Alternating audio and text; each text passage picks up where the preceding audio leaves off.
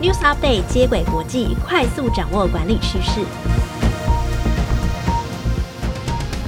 听众朋友，大家好，我是经理人月刊采访编辑简玉轩，我是经理人月刊文稿主编邵贝轩，我是贝轩，欢迎收听经理人 Podcast 的接轨国际。在这个单元中，编辑团队会精选国际财经管理杂志，提供导读和解析，帮助读者掌握管理趋势。今天要跟大家分享的主题有：推动 ESG 的成本该不该由消费者买单？涨价前的三个提醒，怎么做对企业的效益最大？付账时询问个人喜好，能让人更大方。OK，新的一年，我想大家在开始做新的展望，很多企业也在做新的呃下一年度的这个年度规划年度规划了嘛。那二零二零年，其实我想很多企业应该会面临比较更严峻的挑战啦，就是可能大家现在都会在新闻上听到了，就缺水啦、缺电啊、缺工的问题。而且现在呃，我觉得很多企业主更要费心投入的应该是绿电和 ESG 的问题，因为现在 ESG 真的很夯，你到哪里大概都可以听到这三个字。怎么说呢？啊，去年十月呢，台湾环保署就颁布了气候变迁因应法的草案，将二零五零年近零碳排、收取碳费写在草案中。所以今年立法院渴望开审，就这个法案啊，最快今年年底可能就会通过。所以这也说明，就是企业减碳执行 ESG 已经是不可逆的趋势。没有做的企业可能要付出高昂的碳费，在国际的贸易中也会失去竞争力。不过，嗯、企业在投入减碳或是永续商品制造的时候，常常会面临一个挑战，就是该如何支付这笔费用，或这个费用我应该要转嫁到消费者的身上吗？毕竟这是一个比较长远的投资哦，不见得能够立即得到成果。这个时候提高产品的价格，消费者会买单吗？嗯，这确实是中小企业在投入 ESG 的难题。第一则要带大家讨论的是，永续的成本该不该由消费者负担？根据 MIT Sloan 管理学院的期刊，有一位不具名的欧洲跨国集团的执行长就表示，如果他想要让企业变得更环保，公司的利润会下降三趴，股价会下跌十五趴，然后他就会被解雇。那在零碳排的趋势下，企业通常会透过提高价格，把垫高的成本转给客户。可是客户通常不会买单，因此价格因素往往是企业推迟或是犹豫做 ESG 或 CSR 的原因。但除了逼消费者接受你的产品涨价方案，难道没有更好的方法吗？波士顿顾问公司的资深顾问就指出，每个产品的价格的决策会建立在三个问题上：一是客户为了什么付款；二是谁来付款。三是如何进行交易？涨价前先思考客户付款的真正目的，就能提供兼顾永续又不赔本的方案。举例来说，在时尚产业中，很少有消费者会愿意付两倍的价钱买一件更环保的牛仔裤。因此，企业如果是借由回收二手衣物，捐赠给偏远地区，或者是将旧衣分解再制，也许可以降低外部的 ESG 的成本。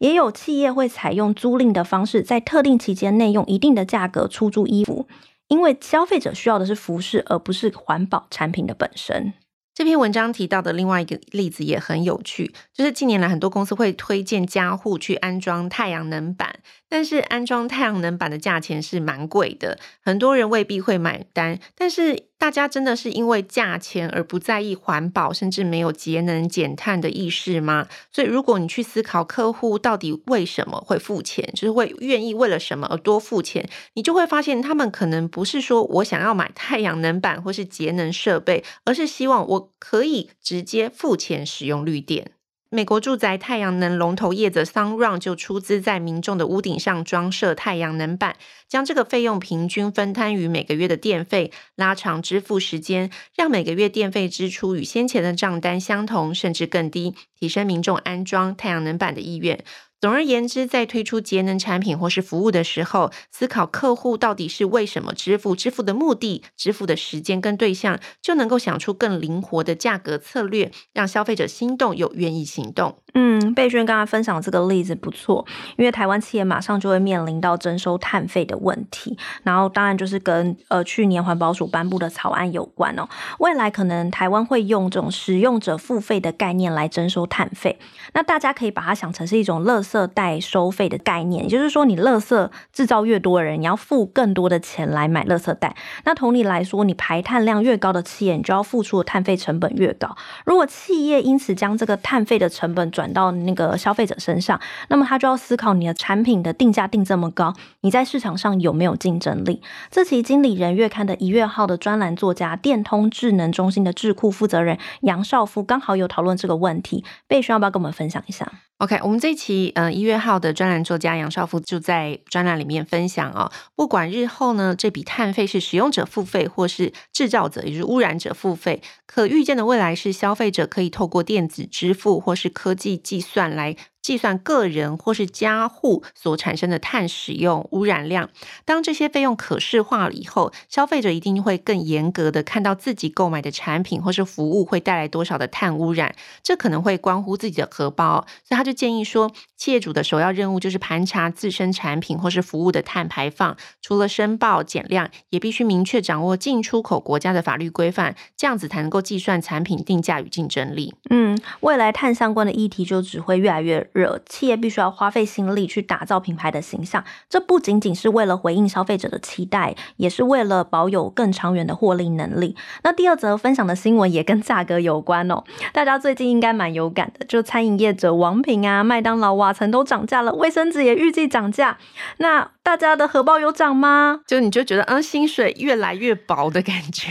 对啊，就是物价涨，薪水有涨吗？那它这主要这波的涨价潮，主要是受到国际原物料价格上涨、人事成本提高，还有新冠肺炎以后的货运价涨价。但是这跟我们刚刚讨论的议题一样，你把这些涨价的成本转嫁给消费者，真的是好的方式吗？那价格该怎么调整，对企业的效益会比较大？OK，对企业效应大，其实应该是说我不要引起消费者的反感啦，让消费者愿意接受你涨价，嗯、而不是一提说要涨价，我就在网络上就一堆反对的声浪，让让你最后涨不成价啊。呃，第二则新闻呢，其实我们要分享的是来自凯洛英赛的报道。美国西北大学行销学教授在给予企业涨价的时候，他给了三个提醒，要告诉企业说如何涨以及该涨多少。其中第一个概念是。早涨比晚涨价的好，好，你迟早是要涨的，还不如早一点涨了。因为在多数企业调整售价的时候，多半会有延迟效应。比方说，哈，像制造商宣布要涨价，零售商可能知道了，他就会提前囤货。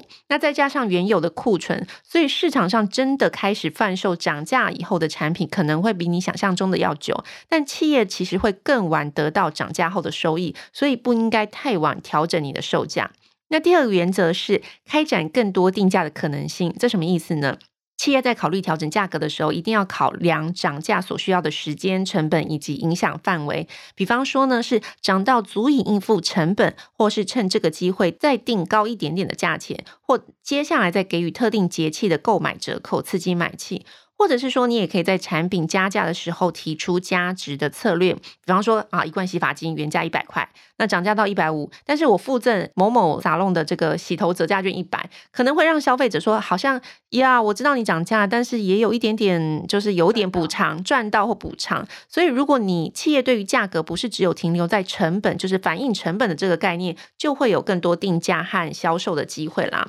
最后第三个则是要观察竞争对手，也就是了解你所处的行业领先者在做什么，他们的价格策略是什么，以及当同业大厂都宣布涨价的时候，也暗示你应该要跟进了。嗯，听起来企业涨价学问蛮多的哦。一是早涨一点，二是跟进其他同业。虽然这会让消费者很不爽，但是也无奈的接受。呃，可能就是这波涨价潮，反正就是社会结构的因素，也没办法。然后再第三个比较有趣，是用巧妙的方式让消费者不觉得价格调涨。比如说，例如涨价后接着购物节档期的折价等，那这边也提供几个避免客户直接比较新旧价格的方法。最常见就是改变包装的大小。那另一个有趣的就是频繁的改变价格，让消费者对这个价格的记忆很模糊。像《定价背后的心理学》这本书的作者就发现，他家里附近的超市可乐不停的变换价格，有时候是六十九元，有时候是五十九元，那有时候降到五十元，或是两瓶一百一十元。那这时候价格变成七十元，你可能就感受不到它涨价了。所以就是其实价格高高低低，就是频繁的变换价格，有时候是两瓶一起，有时候是一瓶高，有时候一瓶低，让消费者就觉得哦，好像你的价格调整蛮频繁，所以这时候如果趁机好像涨一点，消费者的反弹可能就没有这么大。所以这个方式蛮有趣的。但大家都知道，如果就是新品推上市的时候，其实是有一个锚定效应的。比方说一盒咖啡三百五，那如果你以后要涨成四百哦，这个其实是蛮困难，因为大家都心里已经知道，哎，你就是三百五的价钱呢、啊。所以呃。这里也建议，就是说，如果企业在推新品的时候，价格不要一开始就定得太低，或是想说我先赔本卖，先把客户赚进来再说。其实定价是可以稍微调高，之后再利用暂时的折扣或是一些节庆促销的方式，呃，把这个产品推销出去，这是可以鼓励大家尝试的。如果最后不得不因应成本而涨价，企业涨价的时候，也应该要打破顾客对原本产品的既定印象，像是产品包装改变啊，产品的功能优化啊，或者会员制的优惠增加。涨价以后也要观察消费者对新价格的反应，才能够在顾及成本底下继续虏获顾客的心。嗯，谢谢贝勋的分享。其实讲到怎么让消费者愿意买单，最后一则我们要讨论的是，询问顾客是喜欢狗还是喜欢猫，居然能让他们付出更多的小费。就等于说，如果我出去餐厅吃饭的时候，就他不要直接问我说：“哎，你要给多少小费？”就说：“哎，如果你是喜欢狗派的，那你可能就是你的小费放这边，猫派放这边，这样子我的给小费的。”钱就会比较多，是吗？嗯嗯嗯，没错，这是来自那个宾州大学华顿商学院行销学教授，呃，约拿伯格，他跟其他学者在共同发表的论文里面就指出，你如果小费桶分两个，然后贴上狗和猫的相片，会比你只放一个小费桶，呃，两个的店家会收到比较多小费。然后，美国红十字会之前也有进行类似的实验，一组单纯询问受众你是否有意愿捐款，另一组则抛出你喜欢巧克力还是香草冰淇淋的选项，受众可以自己选择自己喜好的口味，以便捐款。结果就发现，机构给予选择，收到的款项会提升二十八 percent。为什么会这样呢？行销学教授就表示，人们喜欢表现自我，平时会透过汽车的款式、穿搭与音乐的类型，向外界透露我们是怎么样的一个人。企业可以利用这种渴望，让消费者表现自我，这样小费会更高。但并不是任何选项都会奏效。你提供的问题必须是人们关心的事情，而且透过这个回答，能够表现出我是什么人。行销学教授也建议，如果你想要获得更多的小费或者是更多的捐款，应该去想人们在乎什么。以红十字会为例，你可以说，这是重要议题，请为此捐款，确实能收到款项。但如果你想要触及更多的人，就必须思考他们关心的议题是什么。对，这个研究是蛮有趣的。但台湾虽然没有小费的文化，但这个方式好像。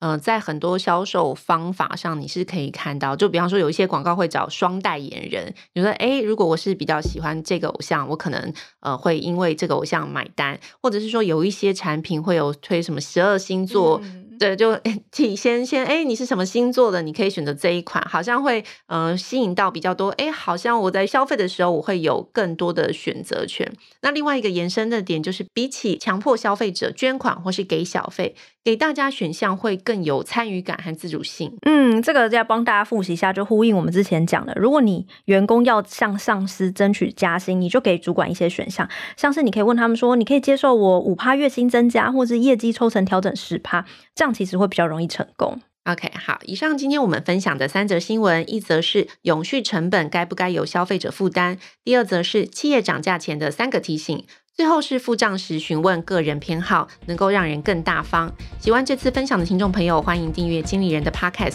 每周一和周四都有节目更新。以上内容由丁维宇吴美欣编译整理，简玉璇、邵贝璇制作。谢谢大家的收听，经理人接轨国际，下回再见。